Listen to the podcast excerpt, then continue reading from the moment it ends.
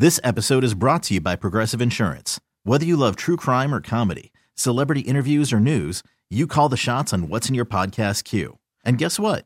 Now you can call them on your auto insurance too with the Name Your Price tool from Progressive. It works just the way it sounds. You tell Progressive how much you want to pay for car insurance, and they'll show you coverage options that fit your budget. Get your quote today at progressive.com to join the over 28 million drivers who trust Progressive. Progressive Casualty Insurance Company and Affiliates. Price and coverage match limited by state law. I'm Sandra, and I'm just the professional your small business was looking for. But you didn't hire me because you didn't use LinkedIn jobs. LinkedIn has professionals you can't find anywhere else, including those who aren't actively looking for a new job but might be open to the perfect role, like me. In a given month, over 70% of LinkedIn users don't visit other leading job sites. So if you're not looking on LinkedIn, you'll miss out on great candidates like Sandra. Start hiring professionals like a professional. Post your free job on LinkedIn.com slash recommend today. Yes, indeed. Thank you very much. I am joined this morning by Julie Weisenhorn from the University of Minnesota. Good morning to you, Julie. Good morning, Denny. How are you on this cold winter day? I know, I know. This is very typical after doing forecasts for all these years here on CCO, and always mm-hmm. in the wintertime, in the eight o'clock hour, it all the temperature always drops. For some reason, it's so when we get on the air, it was four, and then moved to three, and now officially it's two, and that's above though. that is above, so that's that's positive. And we're still and yet going to talk about gardens, lawns and gardens, yes. as we always uh, do. We love to do Absolutely. that. Kind of keeps things going, doesn't it? Keeps, yeah, it keeps you hopeful. hopeful. Yeah, that's the word I was looking for. Um, if you have any kind of a lawn or garden question, and if you're a regular listener to the show, you know we tend to get busy. So we'd love to help you out. So don't wait. Uh, call or text Julie. One number to, for either a phone call or text, and that number is 651 461 9226. 651 461 9226. I know during these winter months, Julie, we talk, you and your colleagues, about. Uh, about seed catalogs, and I'm thinking, you know, what we can yes. do winter reading, you know, uh, with hope for spring. Uh, what can we do with those seed catalogs? What uh, I don't know as if I've ever, uh, maybe my wife has, but I have not chosen anything. How do we make these choices, and and what do we look for?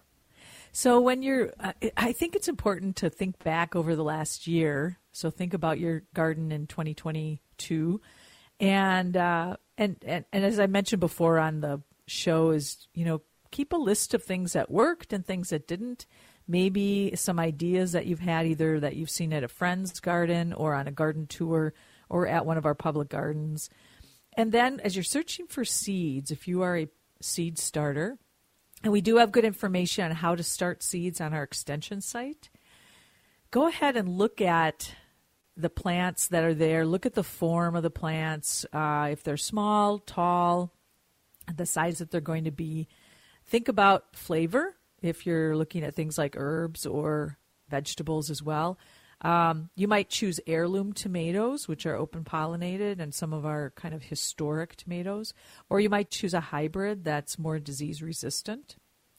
Um, you might be choosing plants that have flowers for pollinators too, and there's oftentimes a little indicator, it's a bee or a butterfly, that's in the listing of the plant and the information that will tell you that this plant is a good plant for bees or uh, and or butterflies as well. So as you're reading through there, read the descriptions. I love actually reading some of these catalogs and how people have written to describe these plants. And They talk about the fruit and they talk about the sweetness, uh, the crunch, the um, the resilience of the plant, and uh, just give them a really a, a good uh, you know a good once over making a list all the time of the things or marking those pages of the plants that you want. So there are a lot of great catalogs. There's some really well known, long time catalogs, you know, Burpees and Gurneys, Young or, or Jung, however you pronounce it.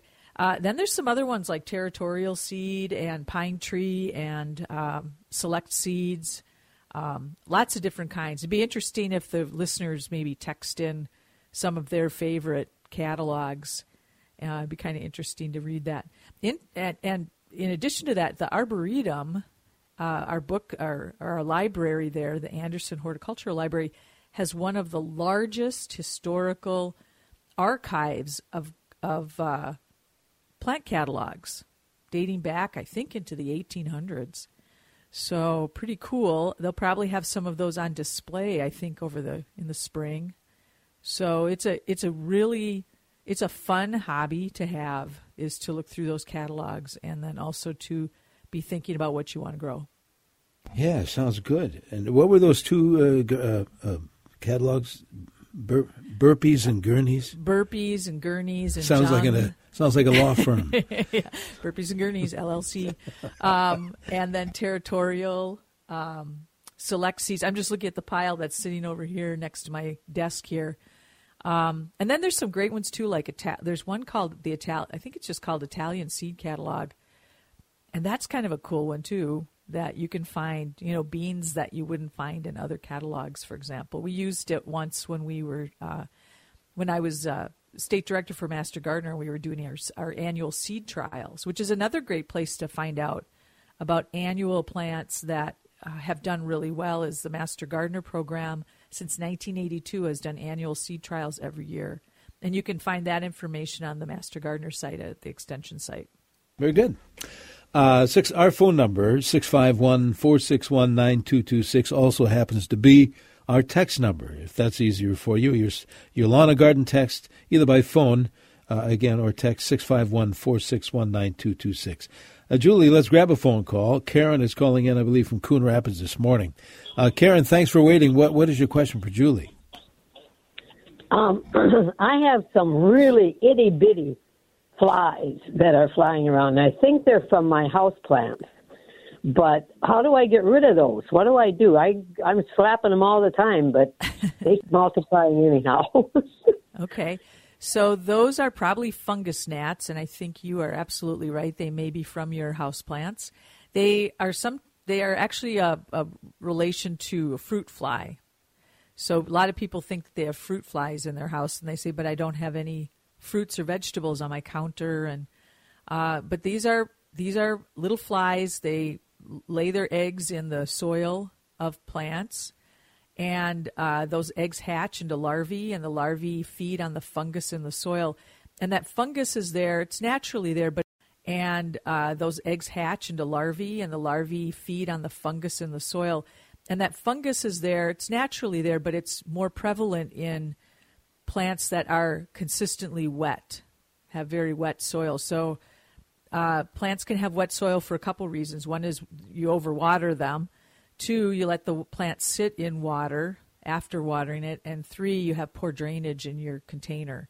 In other words, you don't have a good hole in the bottom that's allowing that excess water to drain out. So, what you want to do is uh, look at your house plants. If they are overly wet or the soil is mucky, I would suggest repotting them in some new soil. Go to the garden center, buy a fresh bag of soil, pot them up in that, wash the pot between you know before you repot it. Wash off the roots of the plant so that uh, you're washing off any of those larvae that might be feeding. They're very very tiny. And uh, once you do that then you can put what are called sticky traps in your plants. They're yellow cards that are sticky on both sides. And you can put a few of those out in your plants and the flies are attracted to the yellow color and then they it's like acts like fly paper basically the other thing you can do is put uh, a little dish of cider vinegar and a drop of uh, dish soap in it, a couple drops, and that also acts as a trap too. Um, that's a tried and true home remedy for getting rid of fung- uh, uh, fruit flies. It's attracting them to that. So those are a couple things you can do, and then be sure that you are repotting into pots that have good drainage. And when you go to water your plants, feel the soil before just watering them. So it's that overwatering, poor drainage, mucky soil that makes for a perfect environment for fungus gnats. Mm-hmm. We haven't had a question about that for a while. Yuck. Yuck, yeah. Tell you what, let's do. I'm getting a little bit of a signal, Julie. Let's take a break, quick one. Uh, inviting our listeners to join in on our Smart Garden Show. Any kind of a lawn or garden. We haven't had a lawn question. I wonder why for a while. Gee, can't see Six the lawn. six five one four six one nine two two six for your phone call or text message for uh, for Julie Weisenhorn from the U of M. It's a Smart Garden Show in the Twin Cities now. Uh, our current temperature reading, well, actually, it has dropped to two above. We're looking for a high of 11 above today. We dropped to a minus five tonight. We're only going to get up to about five above tomorrow. Uh, and uh, and Monday night we'll get down to about uh, 10 below. So it looks like below zero weather all this coming week. Right now it's a plus two here on News Talk 830. This is WCCO.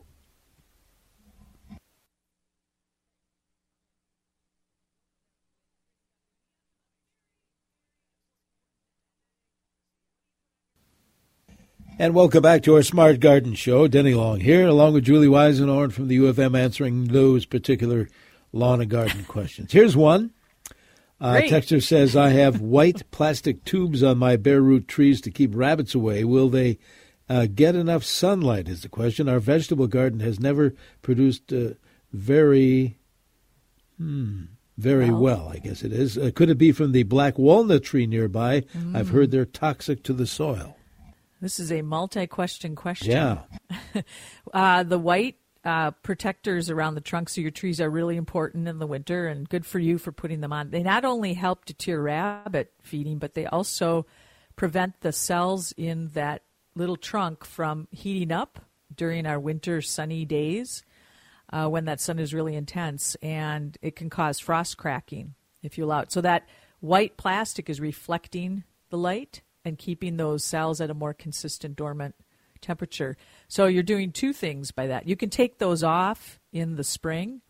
Uh, if you um, still are concerned about rabbits feeding on those plants, which is always a concern, you can put a, a, a screen of hardware cloth around the trunks too. So um, that we have some good information on our protecting plants and shrub, uh, trees and shrubs in the winter webpage on extension.umn.edu.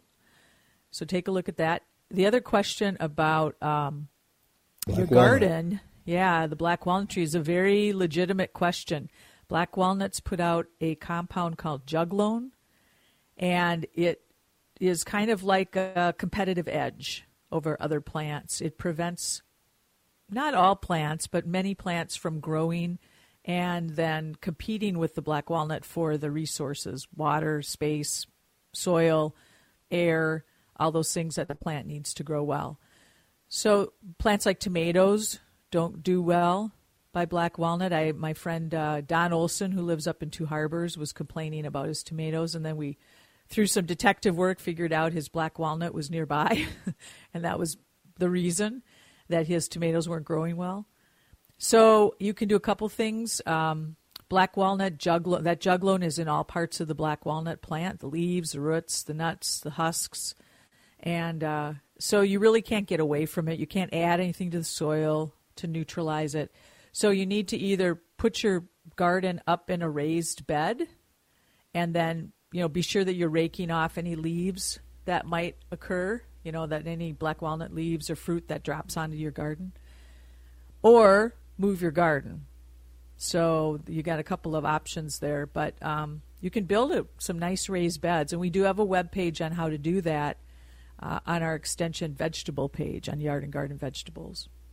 You know, I'm going to do that very thing because I mentioned to our friend Mary Meyer that I, I've I've wanted for a long time to to build a raised bed, and uh, Yeah. and put it in our backyard, and, and Yep. didn't really know how to go about do it. I'm, I'm going to do that. Maybe, you know, we should also mention to our listeners who may be new to the website. It's a great resource, Yes. not just on uh, that uh, tomatoes or I love the uh, your uh, lawn treatment, uh, you know, schedule. There. Uh, Oh, the when I when we calendar. when Yeah, we're- the calendar that's a good whenever we get we see our lawn again. But uh, what for folks that don't know, tell us because you guys put in a lot of work. You know, talk about a labor of love. What else can we find on that website? Well, it's located at extension.umn.edu, yard and garden.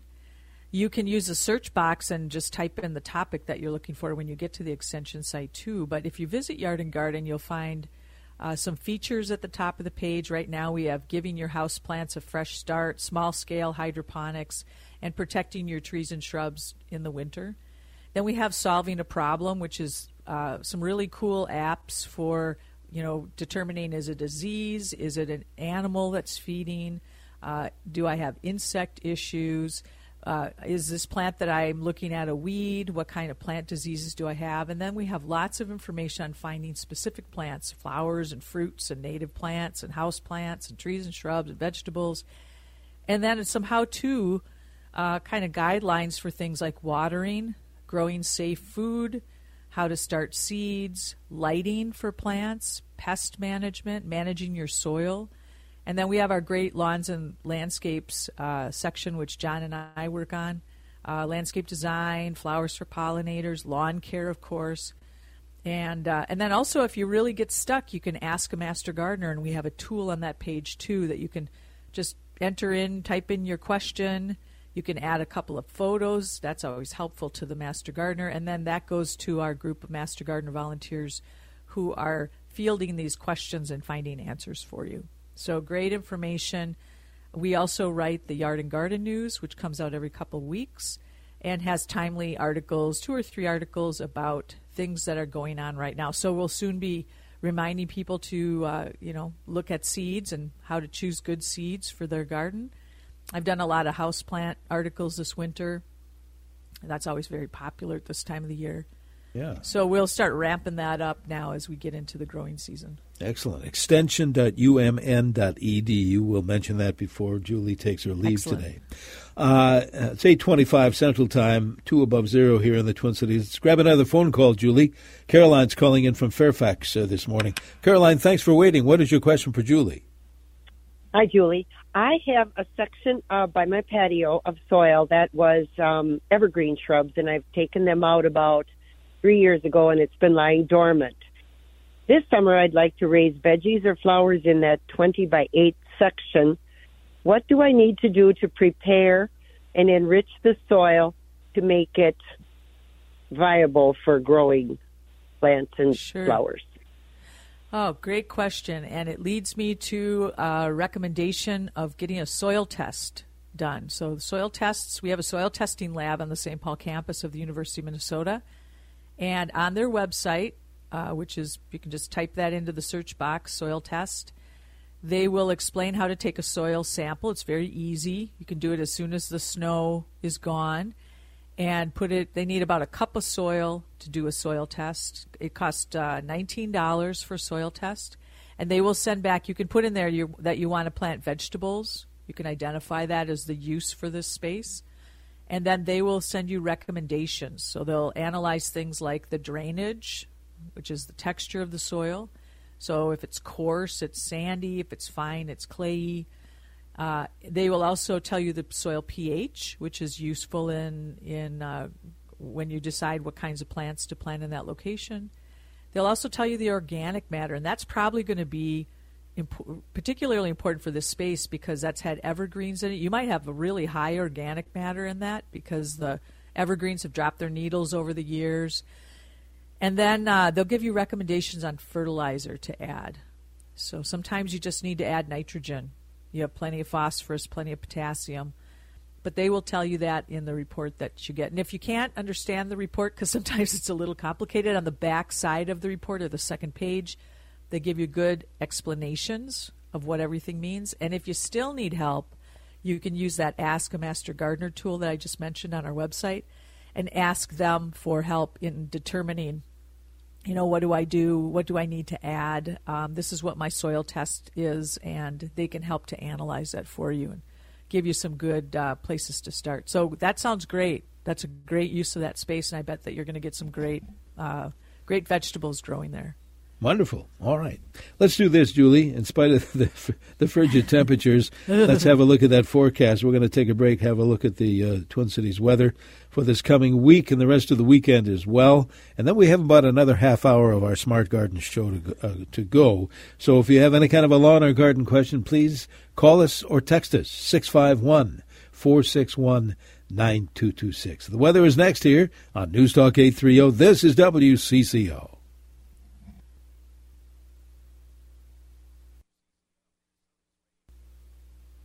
And a good Saturday morning to you. Welcome back to our Smart Garden Show. Denny Long here, along with Julie Weisenhorn from the U of M, answering those particular lawn and, uh, lawn and garden questions, either by phone or by text, as usual. 651 461 9226. If you want to call and chat with Julie, great. We'd love to hear your voice.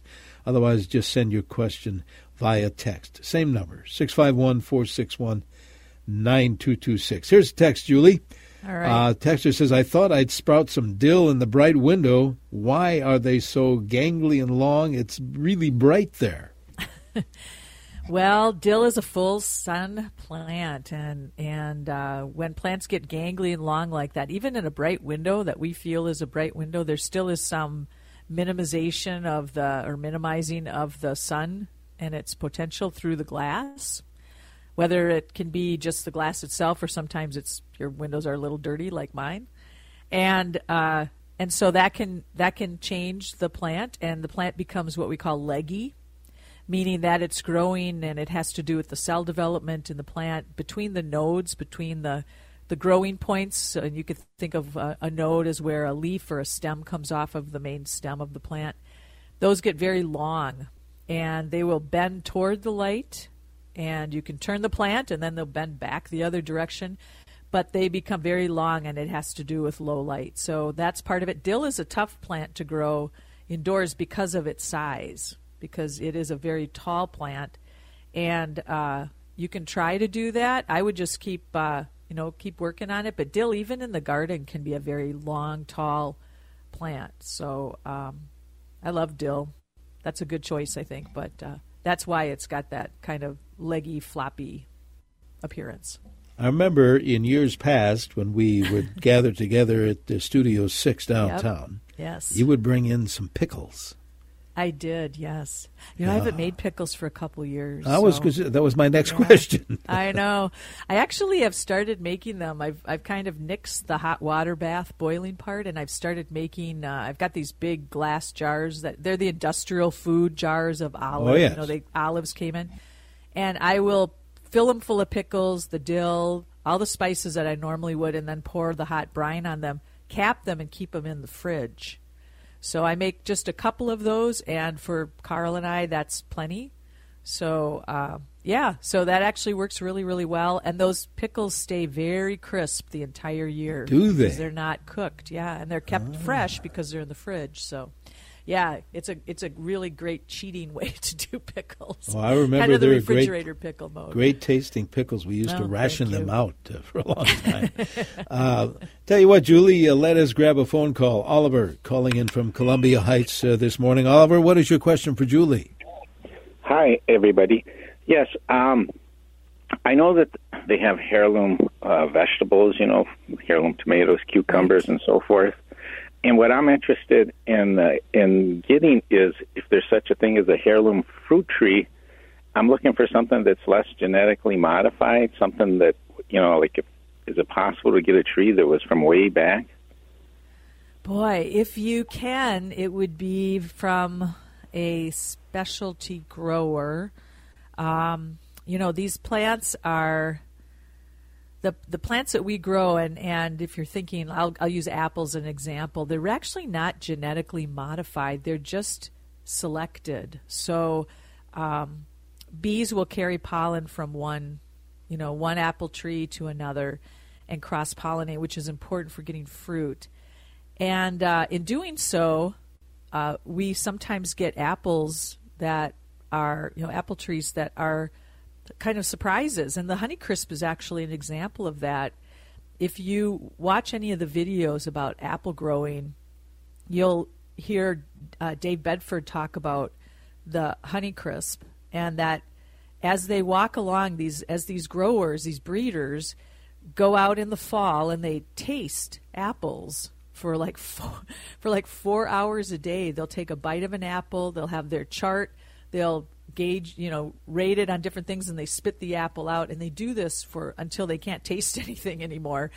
But they came across this one tree. They had no idea where it came from, I don't think, or they might know one of the parents, but they're not sure the second. And, uh, and so, in other words, there were two trees. The pollen got crossed between the trees, and this one tree was the result of it. And it was the actual first Honeycrisp tree. They knew as soon as they took a bite of those apples that they knew they had something special. And it certainly turned out to be a fabulous fruit for the industry as well as being our state apple, our state fruit in Minnesota. So I think to answer your get back to your question, you can look for some of the heirloom varieties. Um, but what you're going to probably find is grafted plants that have been grafted. So they've they've got a certain root stock and then they've some they've grafted the top of another tree, a branch from another tree to that root stock. And the root stock brings along things like disease resistance. It maybe affects the size of the plant. Could be dwarfing root stock that makes a smaller plant.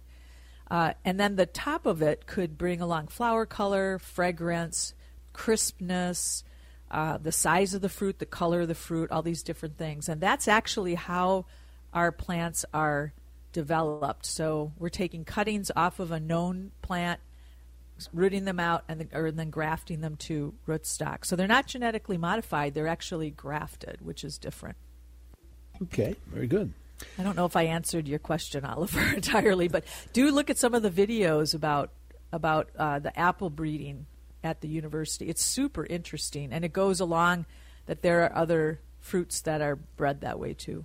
So our state apple is the Honeycrisp.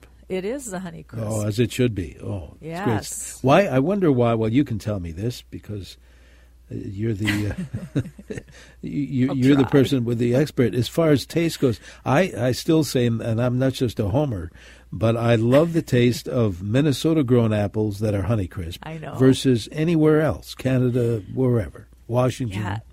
Well, and that's an interesting thing because with the Honeycrisp, that was really one of the. I mean, we have a lot of great apples. We have the Haralson that's still grown. We have Haralred. We have um, uh, Chestnut Crab. All sorts of different apples from the University of Minnesota, and those are bred with other growers too, and, and other universities. But the interesting thing about the Honeycrisp is that they found because they found that Honeycrisp trees grown in areas where we they do not have the same type of climate as Minnesota. So maybe it's warmer, for example. Yeah. They're just not as sweet. They're not as crisp. They don't. They taste different. If you taste yeah. a Washington State True. Honeycrisp and a Minnesota, they're going to be a different taste. And uh, and so it's very interesting. It has to do with concentration of sugars. It has to do with the temperature at night and it's just kind of like it's bred for Minnesota, and it just tastes different when you buy it from somewhere else. Yeah. I'm an apple snob myself. I'm a Minnesota apple girl. That's what we like to hear. Yeah. uh, Texter says this, Julie. What's a good rich mixture for a vegetable garden? Well, you want good drainage. That's the first thing. And uh, again, you could do a soil test, and the soil test lab could help you with some of the uh, information, particularly about fertilizers needed, or if you if you need to amend with organic matter. You want something that is light, but has a little bit of weight to it. So you don't want it to be blowing around like pure peat. You want it to have some kind of a, a weight, and that helps to anchor the roots of the plant. But you want good drainage, and, and root growth is important. Not just not just water is important, but also air in that in that soil. So you don't want it compacted down like hard clay. We all know what hard clay is like, and it's really really tough environment for roots. And those roots have to pull up an awful lot of nutrients and water to support the rest of the plant, and particularly the fruit that you're growing on your plants. So you want a, a well drained soil. You want uh, air along with moisture. You want it to hold moisture but not be wet and mucky and uh, again, a soil test is a great place to start for that. Okay. As is our website. We have a which soil is? section, which is da da da da extension.umn.edu, and go to our vegetable section and our soil section, and you'll find good information on soil for a vegetable garden. Always a good resource. Let's grab another phone call, Julie. Uh, Adrian's calling in from, I believe, Dayton this morning. Adrian, what's your question? Good morning for uh, Julie. Uh, say, real good program. Uh, Thank you. I got apple trees in the summertime. It just take hundreds of gallons of water to so survive the drought of the summer, and then in the wintertime, the deer and and the rabbits once that tree is girdled, is it done, or can you? What can you do with it? Oh, good question. Good question. Uh, yeah, it's tough when when you have animals that girdle that. Now, girdling is basically chewing off the outside bark, and then also chewing into the tissues that, that are beneath the bark. That's called the cambium layer, and that's actually where the vessels exist that bring water up from the roots to the rest of the plant and down from the leaves, the photosynthates, the energy, the sugars, down into the roots and feed the plant. So they go back and forth. It's called the vascular system or the phloem and xylem. And when that gets girdled, it's like it's like cutting a uh, cutting off your watering hose. You know, if you think of that, and so nothing can go up and down through those vessels anymore because that animal is eaten through them. The problem with that is there's nothing to really do about it. You can't repair it. Um, you can you can protect the plant, as we mentioned earlier, with the person who has the white guards around their trees. That's important. You could put hardware cloth around it if if it's happened to your trees, I would wait until spring because sometimes only a portion of that stem is girdled and the rest of the tree kind of makes up for it. Sometimes it heals itself, sometimes it's just a little bit of it. Maybe they didn't get as deep into the cambium as you thought. So just hang on until spring. See how those plants are doing. Uh, if you see a lot of dieback in the trees, in other words, produce you know no leaves, no flowers, no buds, uh, a lot of dead branches. It could be that that plant is is uh, doomed at that point, and you need to take it out and replant with something else. All right, very good. We need is is uh, doomed at that point, and you need to take it out and replant with something else. All right, very good. We need Julie to take a quick break and get back to the remaining minutes of our Smart Garden show. Here is our phone number. It also happens to be our text number, 651 461 9226. As we uh, head to the break, I want to remind our listeners, Julie, and I know you have a beautiful dog at your oh, house. Oh, yes. And She's what's, wonderful. What's her name? Zola. Zola. Zola, a beautiful white dog. well, we are going to, and I know there happens to be a veterinarian in your family, but we're going to be having Dr. Gene Geske on tomorrow morning on our awesome. health hour in the seven o'clock hour, I'll be filling in for Susie, who's taking some time off.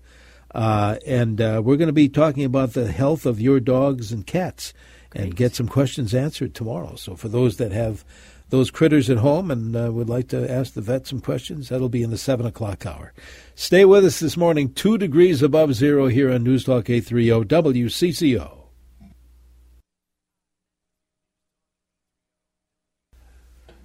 And welcome back to the remaining minutes of our Smart Garden show here every Saturday in the 8 o'clock hour, welcoming your text messages or phone calls. Uh, this morning for Julie Weisenhorn from the U of M answering those lawn and garden type of questions. Uh, Julie, we have a bunch of text messages. I'd Great. certainly like to help out as many people as we can. Sounds uh, good. Uh, here's one uh, Can milkweed plants be planted in a raised garden knowing they won't come back year after year? It depends on how, how high the raised garden is, and actually milkweed is a good one to try because uh, it it's a tough plant. It's a native plant. I would give it a shot and see if it works. And if not, it's going to produce a ton of seeds, and you're going to have milkweed in other parts of your garden. Okay. We collected some hollyhock seeds last fall, says a listener. What's the best way to use them or get them started? So hollyhocks are a biennial. A lot. Of, well, I shouldn't say that entirely, but some of them are. And a biennial produces the leaves and the roots the first year, and then they overwinter, and then the next year they bloom. So if you start those seeds, you can put them in the ground as soon as the uh, soon as you can work the soil, and uh, go ahead and plant them out. And you might find that you just get leaves and roots the first year. That's fine. Just leave them alone and the next year they should start to bloom. They'll start producing seeds, and then you'll be in a cycle where you'll have something blooming every year, and then new plants coming up every year too. Okay. Got a nice text from uh, Brian from Eau Claire, Wisconsin. Loves the station and our programming here nice. on Saturdays. Thank you.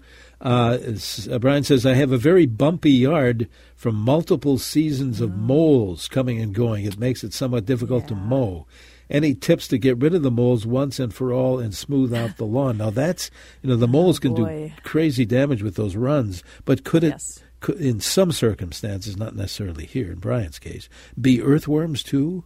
It could be earthworms. It could be the type of grass that he's growing. He might have bunch grasses that mm. make it appear to be bumpy. Um, you can roll. You can rent a roller and have your lawn rolled to flatten out those bumps if they're things like the tunnels.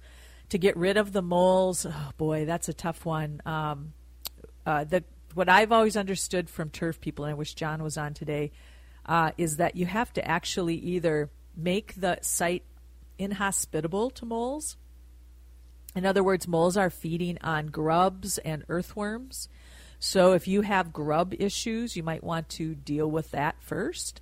And essentially, if they can't get their food at your yard, they're going to go somewhere else. But in the meantime, you may have to trap moles, and there are some killer traps, meaning that they kill the moles. And they're called, I think they're called spike traps, Yeah. something like that. Or, uh, but so you have a couple of options there. Take a look at our website. Uh, I'm not sure if we have an article specifically on moles, but uh, but there may be some information there too. I'm not recalling anything specifically. But they can really do some tremendous damage to you. They can, and people hate killing animals. Um, but uh, but essentially, if you make it less hospitable and you can deal with any grub issues, or if you have excessive amounts of earthworms, you might be overwatering your yard too, and uh, and that can create a really nice environment for grubs and for earthworms, and that can cause uh, that can attract some of the the uh, omnivores or carnivore, I guess the carnivore animals. Yeah. Okay. All right. Well, That's enough well, about moles. th- thanks, Brian. Appreciate Brian's text. Thanks. Brian. Thank you. This uh, texter says the rabbits are feeding on the apple trees, and because the snowbanks are so high, in your opinion, will the trees be okay? Well, if they're just eating the ends of the tree branches, uh, that is, you know, you can't really help that, and you can just prune those off in the spring when, or or actually late winter coming up. March is a good time to prune. You can just trim those off. Um, if you can, you can. Uh, I don't know how many apple trees you're talking about, but if you can dig a trench around the, you know, if you have low hanging apple tree branches, you can dig a trench around so that the animals can't sit up on the snow. That's one idea. Is like dig out your trees, so to speak. Um, you can also prune off branches that are extra long to prevent them from feeding on those too. So at this point, uh, not much to do other than that. Kind of just manage the manage the damage at this point. You know, normally, it's, as I recall, we we get this time of year, Julie, a lot of tree trimming questions. I haven't seen Right. many in Yeah, the last few weeks. This is really a good time of year to get things like oaks and other ones trimmed, right? Yes, it sure is because the plants are dormant, and especially we have this really cold weather coming, and so uh, the plants are, are dormant, and uh, it's less of an issue for disease and insects. To uh, this is the safest time of year to prune. In other words, So let's do another text, and maybe we can Sure. uh, r- r- quickly talk about the arboretum. Uh, my neighborhood boulevard texter says has maple trees which are buried in four feet of snow. How can we protect the bark from splitting? Well, you can't do anything now. Uh, if those are if they're small enough trees, you would put on the white guards in the fall. But if they're buried in four feet of snow, the, the part that's buried is going to be fine. It's protected by the snow, so don't worry about that. It's the part above the snow that you'd be worried about. And if they're small enough trees, you still could put a guard around that trunk if that's feasible. You can cut the guard to the right height, and uh, you can go ahead and do that. And then as the snow melts, you may have to extend that. Okay. Uh, for 60 seconds or so, Julie, let's uh, let's mention the Arboretum, a wonderful place. We love to talk about the Arboretum. So the Arboretum coming up is our flower show, which I think I want to say it starts the end of January, but you can check the website. It's arb a r b dot umn dot edu. Come on out. We have snowshoes for rental. There's been a ton of people snowshoeing. We've had such good snow. They are grooming some of the uh, cross country ski trails. You can also just walk around the Arboretum too. It's beautiful out there right now with all the winter snow.